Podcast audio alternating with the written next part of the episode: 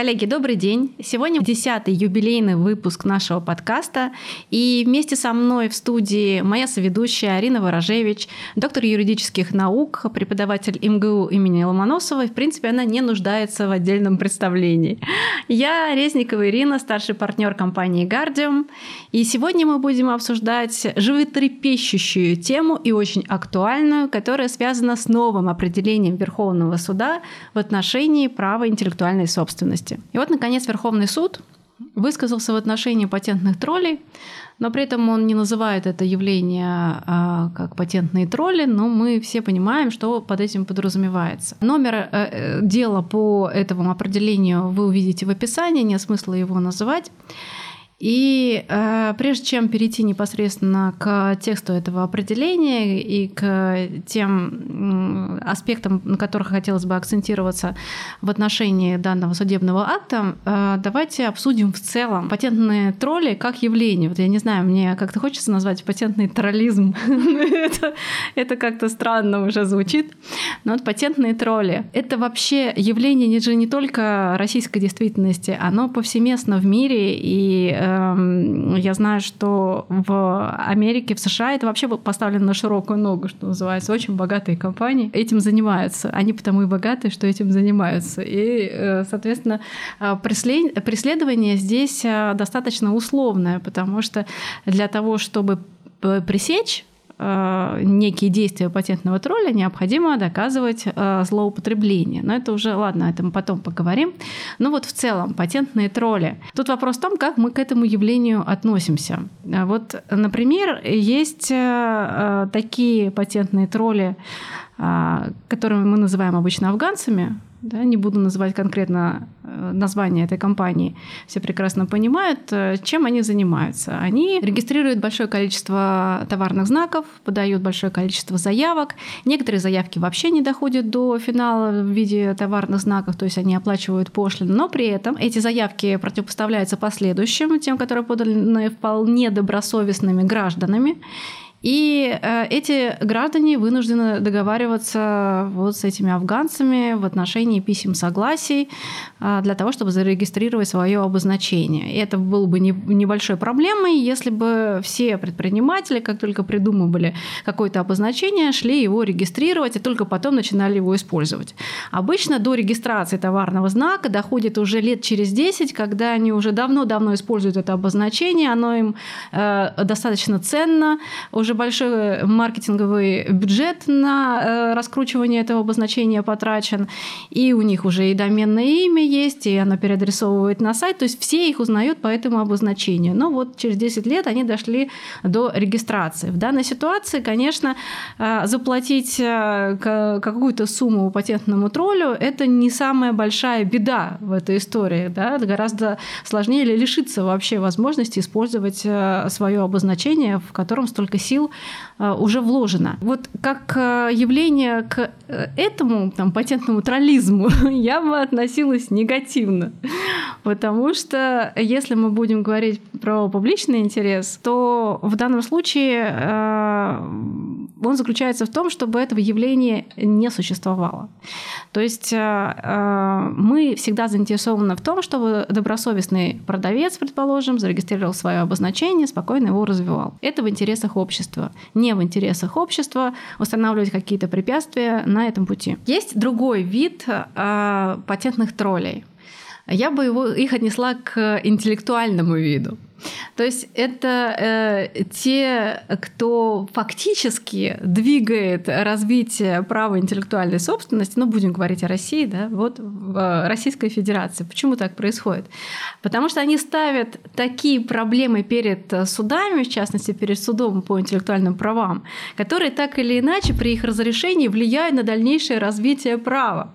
И в этом отношении они э, делают нам большое одолжение, нам, IP-юристам, потому что они повышают ценность нашей профессии, э, так как э, что такое товарный знак? Да? В чем его ценность вообще для предпринимателя, который занимается там, продажей каких-нибудь тапок? Жил он без этого товарного знака и дальше бы прожил. Он повесил вывеску, назвал как-то красиво свой магазинчик и сидит там тапками торгует. Он бы так торговал 50 лет Но тут приходит патентный тролль, который зарегистрировал товарный знак вот аккурат э, тождественной этой вывески.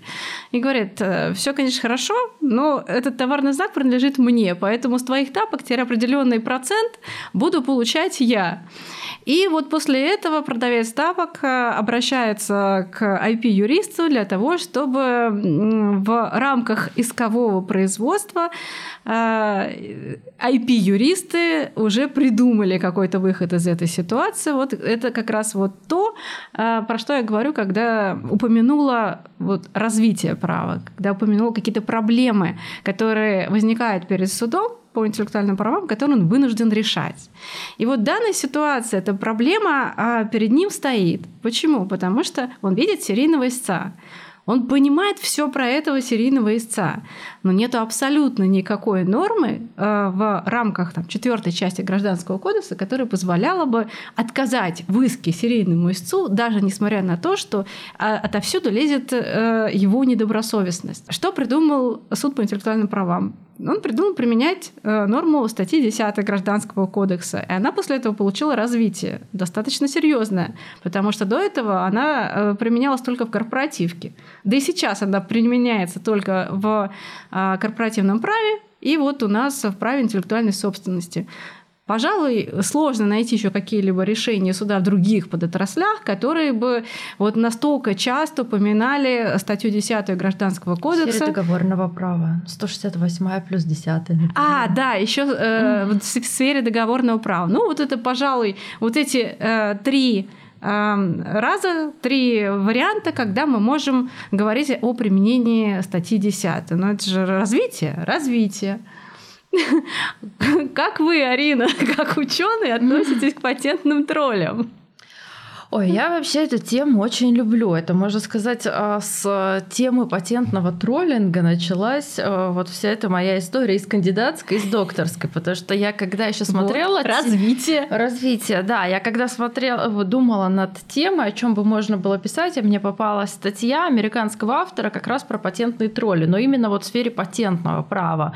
И я заинтересовалась, и потом уже как раз а, придумала вот эту тему про... Ну, мы вместе с научным руководителем руководителям про а, пределы осуществления и защиты исключительных прав. Вначале там в патентном праве, потом перешли в целом и в, смотрели в авторском э, праве, в, э, там, со средствами индивидуализации. Поэтому вот с патентных троллей все началось. Это как раз вот меня вдохновило на э, тему всех моих последующих исследований. Что касается патентных троллей, ну здесь на самом деле, да, очень интересно. Это такое явление, которое не только в российском правопорядке э, э, и обсуждается, и дискутируется, дискутируются. А, просто отличия здесь определенные существуют в том смысле, что вот в США у них классические патентные тролли — это компании, а, которые а, недобросовестно действуют именно в сфере патентного права, а не в случае с товарными знаками. С товарными знаками, там, с учетом того, что у них есть требования до регистрации, использовать уже товарный знак. У них вот такая, э, такие ситуации, как у нас все-таки там не возникает возникают, как правило, но и в целом считается, что последствия для ответчика могут быть э, намного существеннее а, в плане, если будут удовлетворены требования тролля о а, прекращении а, действий, представляющих собой нарушения, о запрете. И в целом там споры, как правило, там, ну, цена их э, выше, поэтому вот в основном это все в сфере э, патентного права происходит. Ну и действительно это рассматривается в качестве одной из таких максимально острых проблем а, американского патентного права. Там и Федеральная комиссия по торговле доклады и рекомендации даже публиковала а, по поводу патентного троллинга. И очень много статей американских ученых а, посвящено данной проблематике. Притом там ну, обсуждается, как к этому явлению относиться, но большинство все-таки и ученых, и практикующих юристов юристов рассматривают это в качестве, безусловно, негативной практики. Но связано это с чем? Вот если мы говорим именно про патентный троллинг в сфере патентного права, то здесь ключевая проблема в том, что исключительное право, ну, в принципе, также, кстати, и с товарными знаками, здесь в основе -то вот этой проблемы, этого явления лежит то, что исключительное право используется правообладателем в противоречии с его функциями, в противоречии с его назначением. А, то есть а, исключительные права, вообще любые, они предоставляются на самом деле не просто так. Вот мы на нашем предыдущем а, подкасте обсуждали, что вот у нас есть некоторые а, представители юридического сообщества, которые иногда негативно относятся в целом к исключительным правам, к исключительным правам крупных корпораций, и э, там разные аргументы приводят, э, на самом деле, за которыми мало чего стоит в плане как теории, так и практики. Но, тем не менее, но вот исключительные права, они, опять же, вот в американской доктрине это очень четко прослеживается, хотя на самом деле уже сейчас и в европейской, и у нас э, тоже уже появляется такое понимание, что исключительные права, они э, функционально обусловлены, и что за ними стоят э, важные частные и э, прежде всего общественные интересы, что исключительные права, они предоставляются не просто так. Американцы последовательно к, к ним подходят с э, утилитарных позиций и рассматривают исключительные права, если мы говорим в, патентном, в патентной сфере, рассматривают их в качестве инструмента, в качестве средства стимулирования инновационного развития, средства стимулирования участников оборота к тому, чтобы создавать и успешно коммерциализировать новые объекты. А тролли, получается, они действуют прямо в противоречии с этими целями, то есть они а, где-то получают эти патенты, ну, как правило, скупают какие-то старые неликвидные патенты, которые сам правообладатель не смог а, как-то коммерциализировать, а, либо же могут а, сами там что-то запатентовать, но это на самом деле реже у них происходит, а затем находят а, а эффективные а, инновационные компании, у которых есть а, некий крутой комплексный продукт, в котором воплощено множество решений. Как правило, это все происходит на рынке IT-технологий. Как раз там вот в докладах, а, насколько я помню, федеральной вот этой комиссии по торговле была, были цифры о том, что 80% процентов ситуаций вот с патентным троллингом, исков патентного троллинга приходится именно на IT-сферу. То есть там, где есть вот эти вот самые комплексные инновационные продукты, которые объединяют множество разработок. И здесь всегда существует риск того, что даже самый добросовестный субъект, он может а, при производстве продукта какой-то патент не учесть. То есть у него получится, что у него 99% вот тех элементов в его комплексной разработке, которые он использует, приходится там на его собственные патенты или на объекты, в отношении которых он получил лицензии. Ну, как правило, там, э, как я уже на предыдущих подкастах говорила, здесь на таких рынках происходит взаимообмен разработками, поэтому, как правило, здесь речь идет и о собственных патентах, и о лицензиях.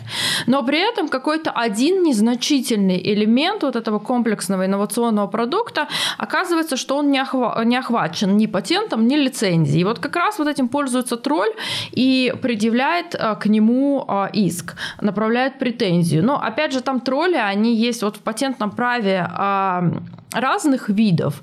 Некоторые а, изначально направляют претензию, подают иск а, о нарушении и потом пытаются выйти на переговоры с правообладателем. Некоторые изначально а, ориентированы на то, чтобы вступить в переговорный процесс с правообладателем.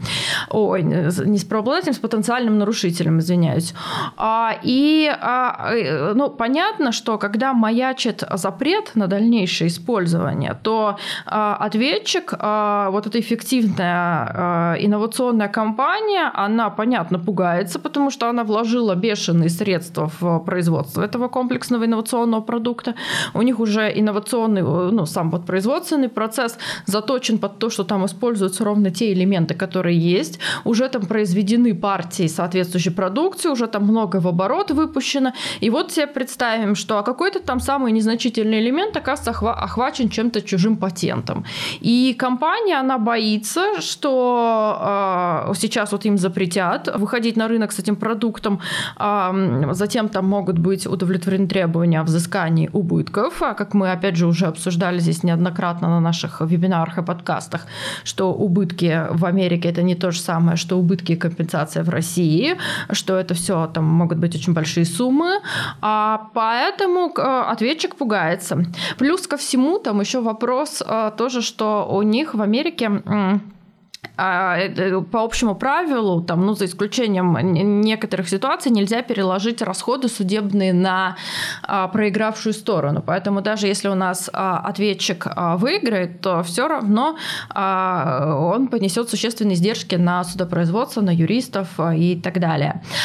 А, поэтому вот у нас и получается, что вот этим ответчикам им иногда проще откупиться от тролля, и они очень часто вступают с ним все-таки в Э, соглашение и платят ему в добровольном порядке. Хотя, опять же, нельзя сказать, что э, американская судебная практика с этим не борется и нет никаких опций.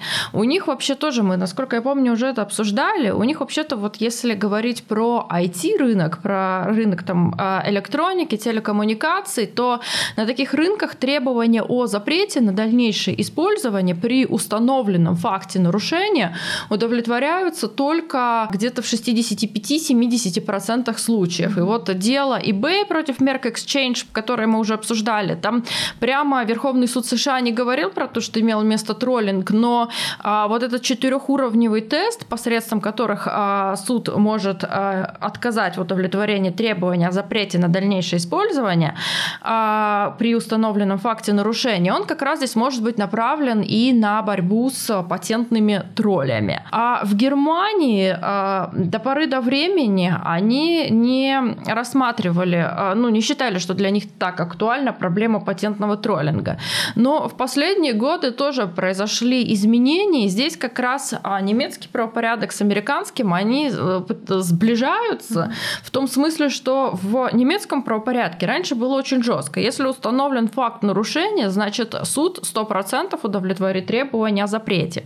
При том, что как раз на уровне в целом Европейского Союза, там, директив, была, был установлен более гибкий подход, что если удовлетворение требований является несоразмерным тем последствиям, которые а, причинило нарушение, то можно здесь и не удовлетворять эти требования, ну, прежде всего, о запрете. Собственно, у нас и ТРИПС соглашение из этого исходит.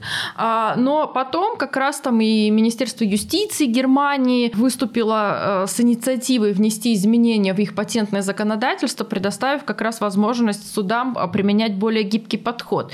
И в том числе а, там, а, ну, там не только про патентный троллинг шла речь, но как раз вот ситуацию с патентным троллингом это была названа одна из тех ситуаций, когда явно несоразмерно будет удовлетворять требования о запрете, о пресечении действий, представляющих собой нарушения, а при условии, что сам а, правообладатель не использовал свой патент и, собственно, предъявлял иск как раз вот для э, того, чтобы обогатиться. Баланс интереса да. да. Ну, то есть я, вот я это помню, вот... четырехуровневый да. тест. Да. Балансы, вот эти подходы. И они изначально в США э, получили широкое развитие, но сейчас мы видим, что и в европейских э, правопорядках тоже вот это есть. Но у них это, я уже сказала, давно было на уровне Европейского Союза, а вот в Германии они вот к этому постепенно mm-hmm. приходят, и там уже первые кейсы появились.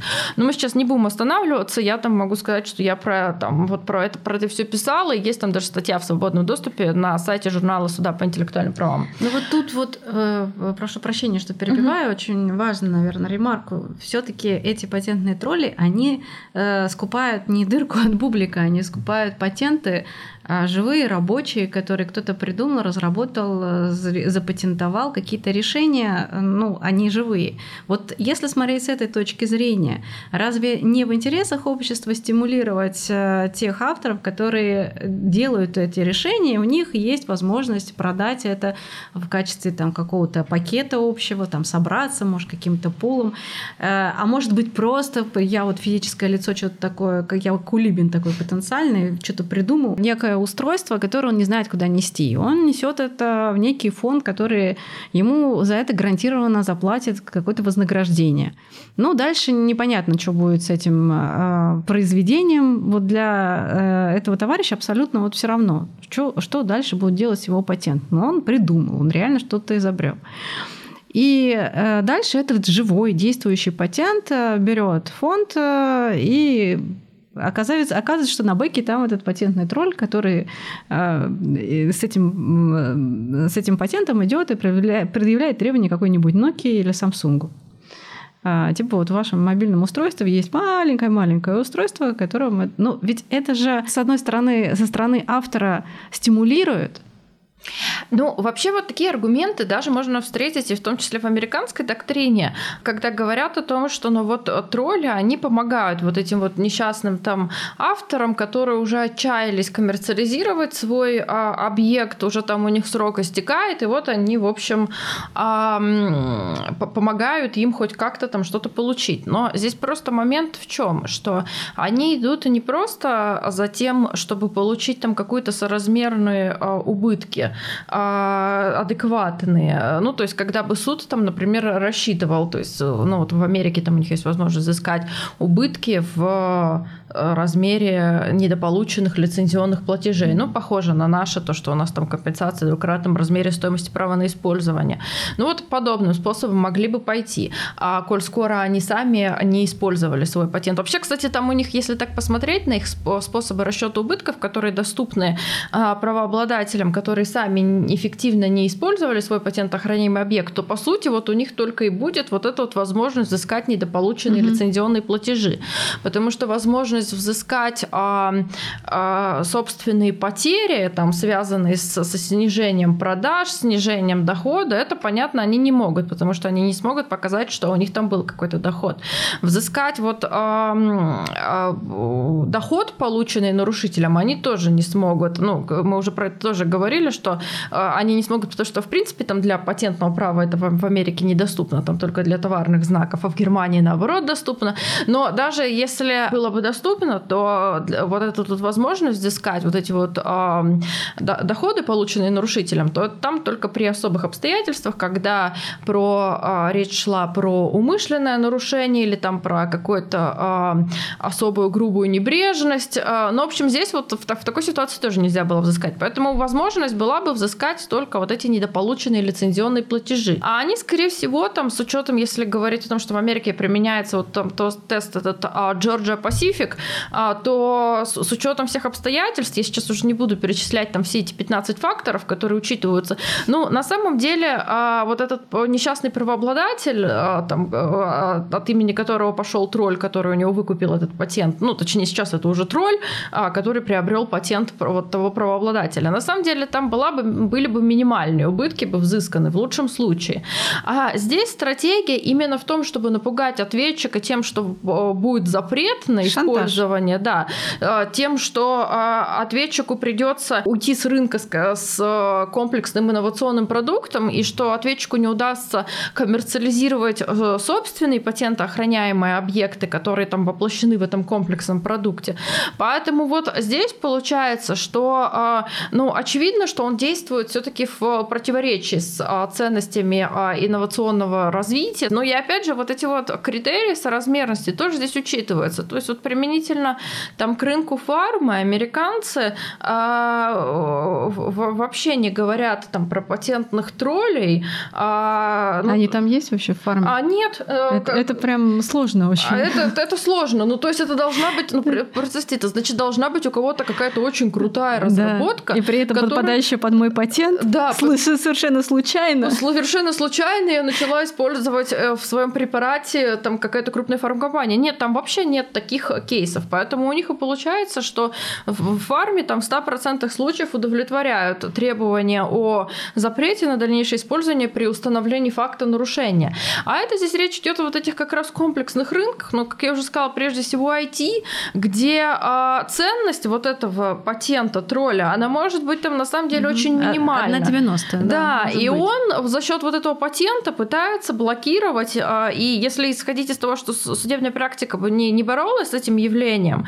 то получилось бы, что из-за вот этого неценного, незначительного патента, срок которому скоро, там, у которого скоро закончится срок правовой охраны, и э, который сам правообладатель ему так и не удалось никак коммерциализировать, вот из-за этого потребители недополучат крутой инновационный продукт, при этом э, будет отсрочен, э, отсрочена коммерциализация э, там действительно прорывных каких-то решений, но с учетом того, что правообладатель, ответчик предполагал их коммерциализировать вот в этом продукте. А сейчас ему нельзя выйти с продуктом, и, соответственно, его инновации не коммерциализируются. То есть получается, что здесь вот эти последствия, они гигантские, а так, ну, на самом деле, ну, можно какие-то негативные последствия для правообладателя скорректировать здесь посредством выплаты убытков. Вот как раз здесь, когда убытков вполне себе достаточно. Но они, тролли, как раз, они этого не хотят. Они, хот... они не для того. Они идут с требованием о запрете, чтобы потом правообладатель прибежал с ними и договаривался. Ну, только понятно, они все равно хотят денег. денег. Им не нужен запрет просто. Ну, не таких, как э, было бы просто в размере недополученных лицензионных платежей, они других денег Но все равно я слышу э, понимаю, что немножко это пере, переоценено негативное влияние патентных троллей на экономику, потому что по факту и судебная практика с этим явлением борется, то есть есть развитие права, и э, инновационные продукты мы получаем, то есть э, э компании все равно не отказываются от доведения до граждан этих инновационных продуктов. Такое ощущение складывается, как будто это просто лобби международных крупных компаний, конечно, им невыгодно э, то, что кто-то препятствует развитию их бизнеса. Это безусловно так. Но если мы говорим с точки зрения IP-юриста, абстрагируясь от бизнеса, то, наверное, то, что бизнесу смерть, то IP-юристу это очень хорошо, а, потому что мы здесь получаем большую такую фактуру для э, дальнейшего развития судебной практики. Хотя я хочу отметить, что не поддерживаю вот это явление серийных истцов, поскольку, поскольку в данном случае они наступают, наступают уже на мои интересы. Вот если мы говорим о каких-то там персональных вещах, то, конечно, э, столько э, крови попортили они нам, что я не хочу их никаким образом поддерживать, но при этом хочется быть объективной. И с точки зрения объективности, э, конечно, столько всего хорошего в праве в рамках судебных решений, интересных судебных решений, которые у нас есть возможность обсуждать, и те инструменты, которые выработаны, которые у нас есть возможность э, применять, их бы не было, если бы не было патентных троллей. Ну, или бы они были, но, может быть, лет через 10, через 15, когда потихонечку, полигонечку саморазвивающийся бизнес, которому ничто не препятствует, дошел до такого уровня саморазвития, когда нужно, да, и давайте и право еще подвинем куда-нибудь, и вот мы здесь что-нибудь. Социально ответственный бизнес, который э, сам себе уже препятствует и ограничивает сам себя в тех ситуациях, когда уже там монополия вредит э, общественным интересам. Ну, не сразу. А сейчас нет другого варианта, кроме как вот этот инструмент делать прямо сейчас с пылу жару, с колес мы их получаем очень быстро. В данном случае от суда по интеллектуальным правам. Сегодня мы хотели обсудить определение Верховного суда. Одно нам предвещало много хорошего. А, лично у меня были большие надежды на это определение Верховного суда, потому что когда мы планировали запись этого подкаста, его еще не было, и а, были судебные акты нижестоящих инстанций, когда Верховный суд поддержал первую инстанцию, которая отказала в иске а, серийному истцу, я так подумала, что вот сейчас это будет какое-то высказывание, наконец-то, со стороны Верховного суда, абсолютно революционное, которое позволит мне взять этот инструмент инструмент и применять дальше в борьбе с серийными истцами. Но не случилось, потому что определение Верховного суда в итоге достаточно ровное. А, прежде чем обсудить э, некоторые ключевые моменты, э, давайте я вас в фабулу погружу, если вы не читали этого определения. Значит, все дело началось в 2019 году. А, некто серийный истец, которого мы все прекрасно знаем, зарегистрировал знак под названием «Планета» и э, предъявил требования к некому владельцу торгового центра, который находился в Владимирской области, который на вывеске этого торгового центра без какой-либо регистрации товарного знака тоже размещал обозначение абсолютно тождественная планета. Я пошла дальше и посмотрела не только материалы соответствующего дела, но еще и а, некоторые решения, потому что а, этот серийный истец это с соответствующим знаком еще и в этом году прогастролировал, в, так сказать, в этом сезоне он тоже гастролировал, и гастролировал он в палате по патентным спорам. Из э, этой палаты по патентным спорам я делаю следующий вывод. Э, изначально этот э, истец увидел большое количество торговых центров под названием «Планета». И, в принципе, «Планета» достаточно популярное название. А, ну, красивая, звучная с маркетинговой точки зрения, а это, в принципе, как правило, серийных истцов интересует, и решил зарегистрировать это обозначение на себя. Но в 2015 году он подал действительно а, заявку на регистрацию планеты, однако, а, судя по всему, это мое предположение, опять-таки, из других источников вот, нормативных актов, в данном случае Роспатента, что ему как раз и противопоставили вот этот знак планета, с которым он гастролировал действовал уже в рамках соответствующего судебного дела, по которому Верховный суд вынес решение. Он был вынужден купить этот знак. Этот знак достаточно старый. И уже с этим приоритетным знаком он зарегистрировал свой знак 2015 года, то есть у него получилась а, почти серия. Дальше он еще зарегистрировал планету удачи, еще планета тоже с, каким-то, с какой-то составляющей. А, и теперь у него точно полноценная серия знаков с элементом планета. При этом он не останавливается на достигнутом, то есть он предъявляет требования уже к тем знакам, которые регистрируются с элементами э, фразы какой-то, ну, с элементом планеты в рамках определенной фразы. Так, например, вот в этом деле Роспатент, из которого я, собственно, все эти выводы и сделала относительно истории получения знака этим серийным истцом, в рамках этого э, дела Роспатента рассматривалась претензия, возражение этого серийного истца Э, к другой компании, не, не помню, как называется компания, но при этом само обозначение планета шопинга. И вот на том основании, что это сходно до степени смешения, э, данный серийный истец хотел прекратить действие товарного знака. Ему не прекратили, а с планетой шопинга все хорошо, слава богу, но она к нашему сегодняшнему обсуждению имеет достаточно косвенное отношение, вот чтобы понимать общую канву. И вот он получил соответствующий товарный знак «Планета». И в 2019 году, в начале 2019 года он обратился э, с претензией вот к этому держателю торгового центра во Владимирской области. При этом он ссылался, я имею в виду серийный истец, на то, что он и сам он использует соответствующее обозначение, передавая его по лицензии э, другому торговому центру под названием тоже «Планета», которая находится в э, Красноярске, кажется. Вроде бы у него вот это вот использование было подтверждено. Для чего оно нужно, опять-таки другой вопрос. Дальше это рассмотрим. И вот, э, значит, первый вопрос, который обсуждал суд, и, в принципе, принципе, он должен это обсуждать, это э, есть ли э, однородность, вернее, сходна ли до степени смешения соответствующие знаки, потому что когда мы доказываем нарушение, что мы должны доказать? Мы должны доказать, что первое, нам принадлежит этот товарный знак, ну вот у него, соответственно, есть этот товарный знак, это длительная эпопея, которую он прошел для того, чтобы его получить. И второе, то, что есть факт нарушения. Факт нарушения есть при сходстве этих обозначений. В сходстве обозначений э, учитывается однородность, потому что вот с моей точки зрения планета, она сходна до степени смешения с другой планетой, планетой. И вопрос только в однородности. Верховный суд, он что сделал? Он засилил решение суда первой инстанции. А, очень важно понимать, что суд первой инстанции полностью отказал в иске. Дальше апелляция, кассация отменили и сказали нет, удовлетворили иск в какой-то части. А вот Верховный суд как раз высказался относительно того, что не право апелляции и кассации, прав как раз суд первой инстанции, который э, отказал полностью в иске и в котором были как раз выводы относительно того, что обозначения не сходны. Почему?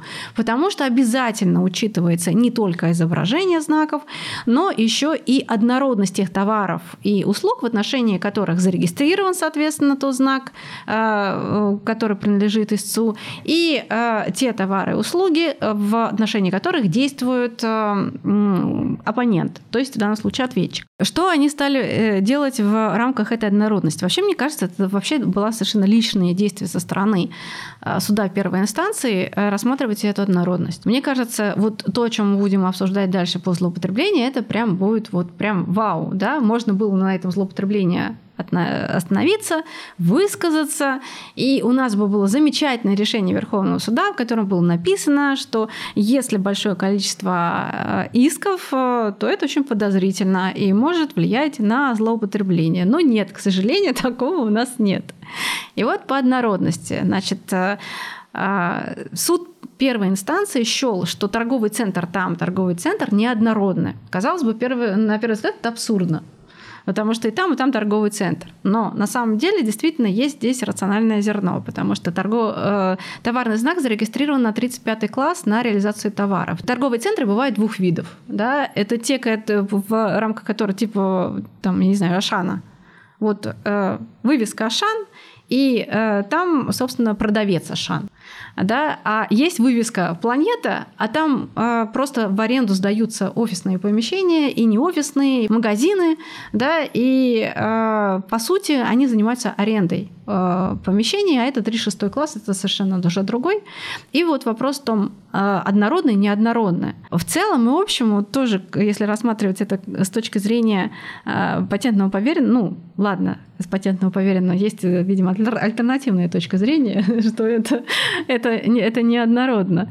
Но э, я бы назвала это, конечно, однородно, потому что с точки зрения потребителя, э, как мне кажется, вот я прихожу в торговый центр, и мне абсолютно все равно. Они там в аренду сдают, они там просто сами торгуют, это им принадлежит на праве собственности, и они, соответственно, реализуют э, свои товары или привезенные. Вот мне все равно. Я вижу, и для меня торговый центр здесь, и торговый центр — это абсолютно, ну, субъекты, которые ведут одинаковую для меня предпринимательскую деятельность. Но нет, э, у суда стояла задача. У него прям, я поняла, стояла задача сделать так, чтобы они были неоднородны. И э, что значит э, и суд первой инстанции, кстати, вот э, хочу сказать, Верховный суд, он не очень э, глубоко рассмотрел этот вопрос, он в основном ссылался на суд первой инстанции. Я пошла посмотрела, что же написано суд первой инстанции.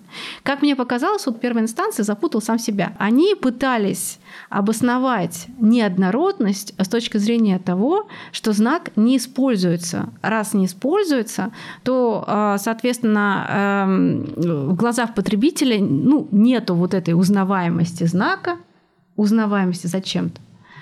И, соответственно, э, это повлияло на оценку однородности, поэтому эти э, э, знаки не сходны. И в ключевым моментом является то, что они не используются. Честно говоря, для меня это оказалось сюрпризом, потому что есть 158 пункт э, постановления 10, в котором черным по белому написано, что э, сам факт неиспользования вообще, в принципе, на тут злоупотребление не влияет. И, в принципе, естественно, не должен использовать. Вот если он обращается за, с требованием, э, если это недосрочное прекращение товарного знака, да, то он не должен доказывать, что он использует. Но в ситуации, когда у нас спорная ситуация, спорная, когда есть, э, там, я не знаю, планета и э, планета шопинга, э, когда есть, предположим, там торговый центр и что еще может быть? Ну, например, я не знаю, почему-то там гвозди я произвожу. Вот торговый центр и производство гвоздей. Вот а, когда вроде бы похожее обозначение близко, но при этом деятельность, ну, не сильно ее спутаешь. Понятно, что гвозди, они в торговом центре продаются. Но тут большой... Вот тогда и мы можем посмотреть с точки зрения узнаваемости и неузнаваемости. И тогда важно использование, не использование. Но суд первой инстанции вот э, четко делает вывод. У него прям два абзаца – Значит, что должны доказать? Факт принадлежности и факт нарушения. Факт нарушения можно доказать, если есть использование. А в данном случае есть только имитация использования. Я, возможно, ошибаюсь. Арина, у вас такое же впечатление от э, этих судебных актов по обоснованию использования и использования? И насколько важно это при оценке однородности? Ой, ну на самом деле вот суды, хотя они любят применять статью 10, они на самом деле такое ощущение, что все никак не могут разобраться до того, что из себя представляет злоупотребление права. А мы сейчас следую, как бы следующим да. вопросом перейдем. Может быть, надо было с этого начать, но пока давайте про однородность. Потому что вот если бы они это обосновали имитация, поэтому злоупотребление, поэтому, значит, отказываем, вообще вопросов бы не было. Но они подтащили сюда два аргумента. Первое, неоднородно, нету сходства, да еще к тому же злоупотребляют. Ну, я бы здесь сказала, что все-таки это два разных вопроса. То есть, когда мы говорим про однородность, мы смотрим в отношении чего зарегистрирован товарный знак, в отношении каких товаров, и сравниваем с тем, в отношении э, каких товаров по факту а, использует ответчик. То есть, вот здесь а, таким образом происходит сравнение. А, а второй уже вопрос идет применительно к тому, а использован или нет, но это использован или нет, это уже к элементы к злоупотреблению, к выходу за пределы осуществления. То есть я бы здесь вот это вот на самом деле не смешивала. То есть мы можем признать там факт однородности, сказать о том, что э, товарный знак там зарегистрирован в отношении э, торговых центров, э, их услуг, а соответственно используется тоже там в отношении тех же услуг, а, или там они в аренду сдают, но суть в том, что именно что это торговые центры, то вот в, в таком случае, то есть мы можем сказать, что да, однородность есть, но при этом а, нет а, использования и что можно говорить про злоупотребление правом. Просто если вот мы будем говорить о том, что это все к, а, к однородности, то тогда у нас получится, что вообще-то мы должны во всех случаях, когда правообладатель еще не начал использовать, мы должны отказывать в удовлетворении требований. Абсолютно. Говорить, вот, когда ты начнешь использовать, тогда у тебя появится однородность как элемент там, вот, нарушения. А пока ты не начал, о какой однородности можно идти речь? То есть здесь мы будем говорить вот в том числе о, о таких ситуациях. Но а, тогда, получается, это мы тем самым подрываем а, всю, весь наш подход. То есть тогда надо идти последовательно или говорить говорить о том, что э, регистрировать товарные знаки только на тех, кто уже начал использовать, и как-то mm-hmm. это может подтвердить, как, как вот в Америке. США. Да, или тогда этот подход к нам, в принципе, здесь неприменим. И mm-hmm. мы должны говорить о том, что у нас же есть еще многие добросовестные субъекты, которые только вот на себя зарегистрировали товарный знак. И действительно не хотят да. заранее для того, чтобы не тратить. Мало ли, вдруг не зарегистрируют. Бывают же сюрпризы. Вот, да. И а, еще только собираются, и они действительно будут потом использовать свой товарный знак, будут его его раскручивать, а тут уже кто-то появился, может, даже их кон- конкурент, там, который узнал о том, что они хотят использовать этот товарный знак, вот его там заявку подали, раскручивают и пытается вот там как-то помешать. В общем, да, это, это разные вопросы.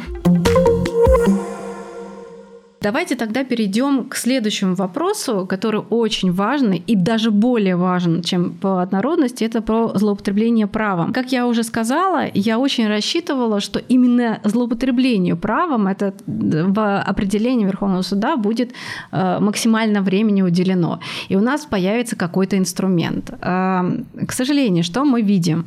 Значит, в основном Верховный суд э, ссылается на решение суда первой инстанции, говорит о том, что суд первой инстанции сделал сделал все правильно. Что э, там действительно есть злоупотребление. Почему?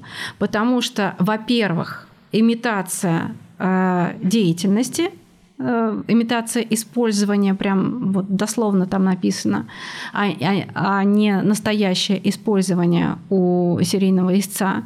И, во-вторых, э, э, ссылается суд на то обстоятельство, что это ну, опять же, серийный естественно, да, что, зареги... что порядка 50 производств открыто э, с указанием данного лица в качестве истца, и это видно из картотеки, из публичного источника. Мне, как практику, всегда очень важно, а чем, собственно, доказывалось злоупотребление правом, потому что мы все знаем там справку по доменам спорам 2014 года, которая расписана про недобросовестность, про злоупотребление, э, как раз вот этот вот э, тест известный туда перенесен относительно того, что необходимо оценить для того, чтобы понять, злоупотреблял или не злоупотреблял. Э, но там, естественно, все в общем виде. Ну, то есть обязательно истец для того, чтобы был признанным злоупотребляющим, необходимо ему знать при регистрации товарного знака, что есть некие бизнесы, которые действуют под этим обозначением. Это как один из аргументов для того, чтобы подтвердить, что у него было намерение исключительно вот злое для того, чтобы э, шантажировать э, данных добросовестных э, ну, добросовестных владельцев вывесок, на которых эти обозначения, потому что больше у них по большому счету ничего и нет. Значит, соответственно, вот ради того, чтобы не бизнесом заниматься, а получить деньги не очень красивым путем. В общем, я залезла в решение суда первой инстанции для того, чтобы понять, поскольку в определении этого нет, а, собственно, э, что же суд счел фактом э, злоупотребления. Там достаточно длительные рассуждения э, на эту тему. И вот, значит, первое, на что они ссылаются, это на то, что открыто большое количество дел. Ну, собственно, Верховный суд это повторяет. И второе, на что ссылается суд первой инстанции, на то, что не использовал, ну, вот, вот эта имитация использования, хотя в деле есть э, документ, подтверждающий передачу по лицензии а, этого обозначения э, некой компании, которая вот занимается ведением торговой деятельности на территории Красноярска, и у них есть даже торговый центр с соответствующим обозначением, с товарным знаком, который они получили легальным путем у серийного истца на основании лицензии.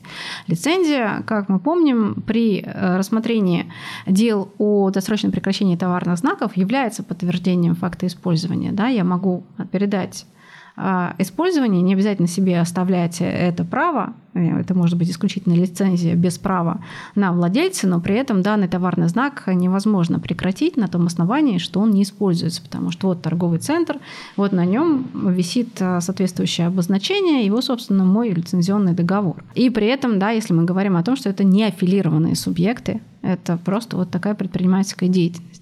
Здесь никакой, никаких сомнений в аффилированности вот этих лиц э, некого там серийного истца и э, владельца торгового центра нет. Ну, то есть, э, по крайней мере, они не упоминаются в тех судебных актах, которые мы видим в свободном доступе. И в решении суда первой инстанции очень интересные есть зарисовки на тему имитации этого использования. При этом никаких э, обстоятельств, которые свидетельствовали бы в пользу этой самой имитации, что ну, это нереальный торговый центр, предположим. Там на самом деле ничего нет, а, что это ну, просто вывеска висит, и там все, там все закрыто. Вот, в общем, про эти э, доказательства, если они даже есть, суд первой инстанции ничего нам не пишет. Момент достаточно слабый, и возникает вопрос, так на основании чего все-таки было злоупотребление? Чем они доказывали это злоупотребление? Истец же не доказал, что не было имитации. Не доказал. Почему он должен был доказывать отсутствующий факт? Непонятно. Так вот, где же там злоупотребление? Арина, вы как поняли? Вообще надо сказать, что суды, когда а, применяют а, статью 10, говорят о злоупотреблении правом, они такое ощущение, что они не до конца понимают, что из себя представляет злоупотребление правом. На самом деле это обычная история, это здесь не только для права интеллектуальной собственности, для наших вот IP-споров. Это в целом достаточно характерно, когда э, статья 10 просто идет в нагрузку о том, что а вот там еще злоупотребление правом. Притом вот э, эту доктрину о том, что, ну, во-первых, во-первых, чтобы злоупотребить правом, это речь здесь идет именно про осуществление права, про то, что там должно быть это самое право, а суды у нас иногда а, забывают. То есть это просто вот идет некая такая приписка, ну что вроде как, как какая-то ощущается недобросовестность, а в чем она там, ну это уже дело второе. Вообще, по идее, здесь а, надо из чего исходить? Ну, я вот уже говорила а, применительно в целом к троллингу и применительно к а, теме пределов осуществления исключительных прав, что у нас а, вообще применять злоупот... ссылаться на злоупотребление правом, применять пределы осуществления необходимо тогда, когда а, субъективное право, оно осуществляется а, в противоречии с а, его а, назначением, с его функцией, с его институциональным назначением и в, в, в неких вот этих вот, соответственно, недобросовестных а, целях.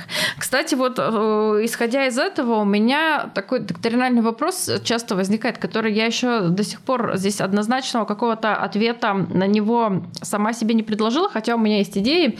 А применительно к тому, можно ли говорить вообще про действие при регистрации товарного знака, что это злоупотребление исключительным правом, с учетом того, что при подаче заявки еще исключительного права никакого нет. А вот он это делает в неких там недобросовестных целях. А, ну, в принципе, ладно. А, здесь... Уже, по-моему, уже приехали к тому, что есть. Мы уже э, закрываем глаза на это обстоятельство. Ну, ГК, ну, ГК у нас прямо... Нет ну, ГК у нас прямо говорит, что там злоупотребление правом. Немцы, они в, в этом смысле более аккуратны, они используют а, формулировку недобросовестной регистрации. Вот пойми там, что, что, что это. Ну, ладно, это сейчас не, не, не предмет нашего рассмотрения, а вот говоря именно про злоупотребление исключительным правом, ну, должно, должно значить, чтобы оно осуществлялось в противоречии с его как раз вот социально-экономическим институциональным назначением. Для чего у нас исключительное право на товарный знак? Здесь все на самом деле понятно, что у нас, опять же, и вот это вот а, это и на уровне Европейского Союза, да, это и из ГК нашего четко следует, что у нас товарные знаки, они а, с учетом того, что это не результаты интеллектуальной деятельности, как таковой ценностью не обладают, а обладают ценностью только как средство индивидуализации. Соответственно, исключительные права служат вот поддержанию вот этой индивидуализирующей функции товарных знаков, и, собственно, товарные знаки у нас будут иметь какую-то ценность, значение только тогда, когда они используются. А, поэтому в ситуации, когда субъект а, регистрирует а, товарный знак без цели его использования, то в данном случае здесь а, уже как бы возникает, могут возникнуть к нему вопросы. Другой момент здесь в том, что при регистрации, вот если а, говорить про вот этих серийных истцов, про лиц, аккумулирующих товарные знаки, что а, здесь может еще пока не быть ситуации, что пострадают чьи-то конкретные интересы. Потому что, ну вот он зарегистрировал, иногда, кстати, вот, ну, если ну, посмотреть, а вот э, там какие знаки зарегистрированы этих серийных истцов, это вот я здесь соглашусь, что это не та история, когда они выискивают какую-то компанию, э, ну, по крайней мере, не во всех случаях, и вот против нее там, э, ну, рассчитывая пойти против нее конкретно, они вот это вот регистрируют, чтобы как-то испортить жизнь конкретно вот этой какой-то организации. А, как правило, просто берут какие-то вот эти вот товарные знаки, которые, обозначения, которые... Популярны, да, популярны, интересные, да. А, которые не то чтобы очень там оригинальны, но при этом коммерчески привлекательные. Вот там у нас что были споры? Там а, Афродита, торжество, модница. А, вот как раз вот эти вот все кейсы, где вставал вопрос о субъектах, аккумулирующих товарные знаки, где суды признавали их действия недобросовестными. Это же на самом деле не вот это не, не первый кейс, а там у Верховного даже суда было достаточно много уже этих споров. И там, когда предъявляли иск к Белгородскому этому хладокомбинату, там по поводу и торжество, товарный знак, там мороженое или торт, там не, не суть важно. Афродита это точно угу. там мороженое было. И вот уже оттуда пошла вот эта практика, что подобные действия признаются злоупотреблением правом. Но здесь как бы получается какой момент, что вот эта вот недобросовестная цель, она уже возникает, судя по всему, на момент регистрации. Мы так можем сказать, что у нас субъект набирает на себя товарных знаков не для того, чтобы их явно потом использовать, с учетом того, что у него множество знаков, и они зарегистрированы в самых там в отношении разных классов, и очевидно, что э, сложно себе представить, что конкретный там ИП или какая-нибудь организация будет использовать сразу в отношении всех там товаров и всю вот эту совокупность обозначений, а что он регистрирует это для того, чтобы предъявлять потом иски. Но при этом вопрос в том, нарушается ли здесь э, на этой стадии еще пока а, интересы а, третьих лиц там, или общества в целом. А нарушаются они уже тогда, когда он идет с иском а, о нарушении к конкретному вот этому субъекту, который использовал соответствующее обозначение.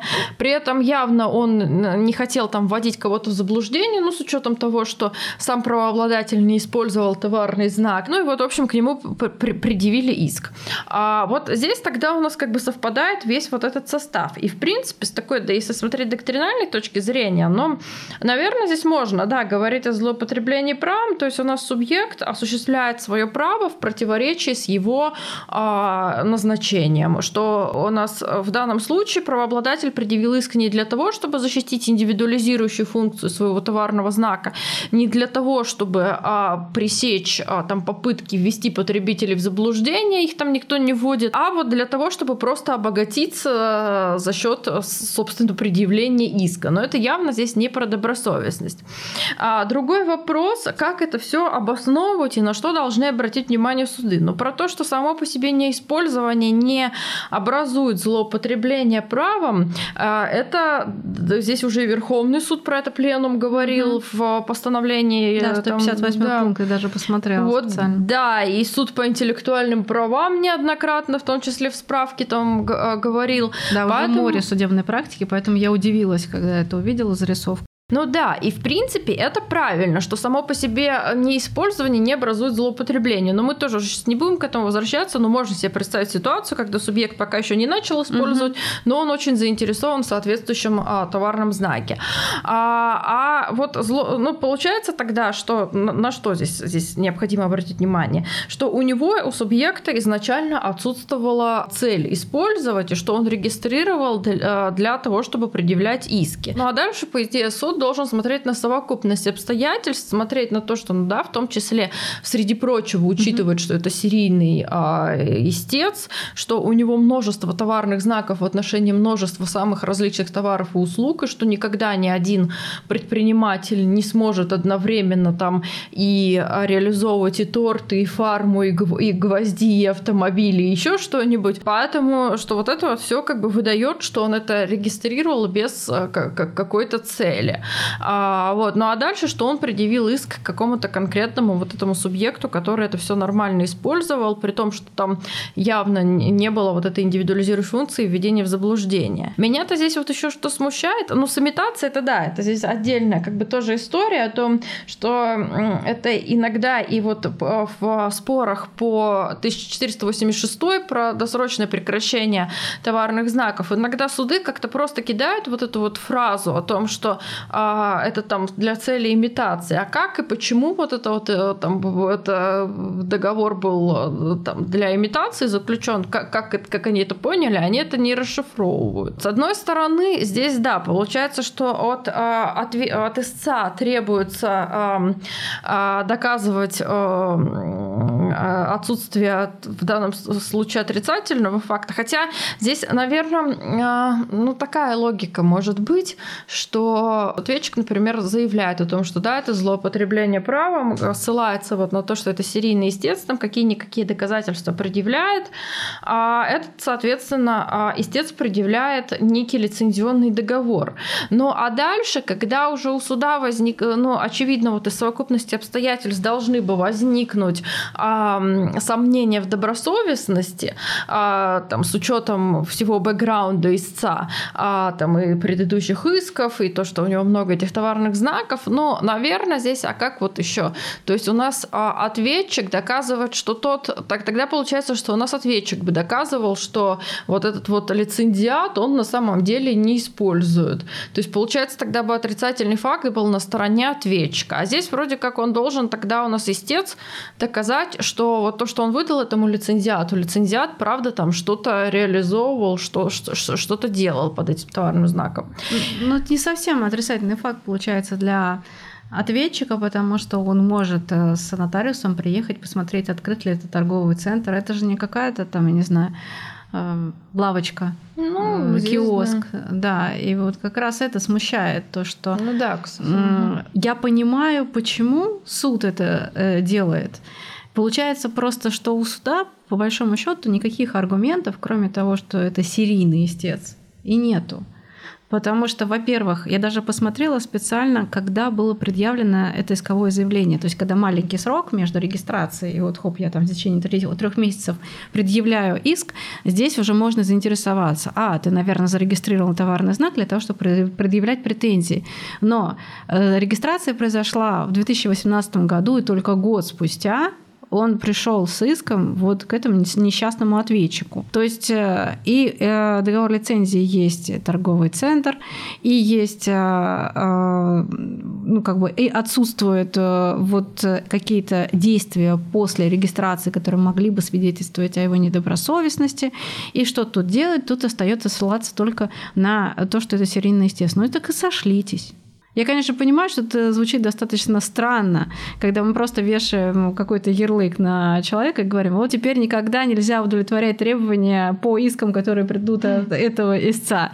Это поражение гражданских прав, оно не, допуста... не допускается с точки зрения Конституции Российской Федерации. Либо тогда добавляйте с точки зрения материалов э, в свободный доступ, э, чтобы было понятно, почему было вынесено соответствующее решение, что есть там какие-то нотариальные протоколы, смотришь, что этот торговый центр не работает или еще что-то. Потому что вот подобного рода юридическая техника, что меня вот mm-hmm. напрягает в этой истории, а она, это юридическая техника, приводит к тому, что у нас есть аргумент неиспользования. И вот я вот уверена, что я вот через пару недель пойду в суд, и э, все мои недобросовестные оппоненты начнут цитировать вот эту часть э, данного определения Верховного суда, в которой говорится о том, что не доказано э, истцом э, факт использования, а он должен быть почему-то доказан истцом. И со ссылкой, если мы еще идем к суду первой инстанции, так он вообще просто взял в двух абзацах и написал, что в круг доказывания относится первое это э, факт наличия исключительного права, тут споров нет. Второе – это нарушение. А, а поскольку нарушение невозможно э, установить без факта использования, потому что это связано со смешением, то поэтому необходимо доказывать э, использование. Это вот ну, близко к тексту, как сказал суд первой инстанции. И вот что мне скажет ответчик. Ну, вы не доказали использование, поэтому вам необходимо отказать. С одной стороны, понятное дело, нужно э, пресекать такие действия, с другой стороны, э, не надо плодить дополнительных проблем для добросовестных истцов, которые теперь будут постоянно э, в суде доказывать, что вот это определение Верховного суда ничего не значит, оно относится к конкретной ситуации, и вообще Верховный суд не это имел в виду, то, что он на самом деле сказал. Ну, это вот как у нас перегибы. Я на самом деле еще тогда вот помню и от коллег нескольких юристов слышала еще вот после вот этих вот кейсов по а, искам к Белгородскому хладокомбинату, когда вот только пошла вот эта практика Верховного суда о том, что а, а, если это лицо аккумулирующее товарные знаки, то оно недобросовестное злоупотребление правом, что потом на самом деле стали сталкиваться истцы, правообладатели с тем, что суды стали спрашивать, а вот у вас есть доказательства, что вы используете используете. Некоторые, как я понимаю, сами уже заранее, а, при том, что нормальные правообладатели там ничего не аккумулируют, а, свое идут защищать, а, свои товарные знаки, и какие-то уже доказательства суду готовили о том, что они используют. То есть вот это вот пошло. Но это так же, как у нас, вот когда появляются вот эти вот там новые какие-то определения, постановления, это вот всегда там перегибы, когда тоже вот эта вот знаменитая история о том, как после э, постановления Конституционного суда номер 28П про снижение компенсаций абсолютно все суды первой инстанции начали снижать при наличии там э, любого из обстоятельств там из перечня, как им показалось. Притом их там ответчик мог и не просить, и вообще ответчику могло быть все равно, а они бежали, снижали без э, там соответствующего ходатайства. Поэтому ну, перегибы здесь бывают. И когда э, нижестоящий вышестоящие суды не могут э, нормально прочитать определение или постановление там, вышестоящего суда. Такая проблема есть у нас в судебной практике, да. Заключение хотелось бы отметить, что, конечно, революционного определения Верховного суда в данном случае не случилось. В то же время э, есть некие выводы, которые пока непонятно, каким образом будут интерпретироваться на практике. И возвращаясь к тому, с чего мы начинали, э, вернее, я говорила о том, что патентные тролли — это э, те специальные субъекты, которые позволяют находить работу IP-юристам и при этом развивать право, давая некие инструменты. Вот мы как раз сейчас можем хронологически посмотреть, через какое время после публикации этого определения вот начнется э, какое-то развитие. А, негативное оно будет или позитивное оно будет. Сейчас мы не можем прогнозировать, а, даже не хотелось бы это делать, потому что пока настрой лично у меня достаточно пессимистический, но, может быть, э, все снова перейдет в какую-то плоскость, вот так же, как защита от патентных троллей, четырехуровневый тест, э, запрет на удовлетворение запрета и прочее, прочее. Подписывайтесь, пожалуйста, на наш э, YouTube-канал, канал и ставьте лайки. Они нас очень сильно мотивируют. Кроме того, лайки можно поставить в нашем телеграм-канале «Защищая незримое», в котором а, мы регулярно размещаем посты на разные актуальные юридические темы.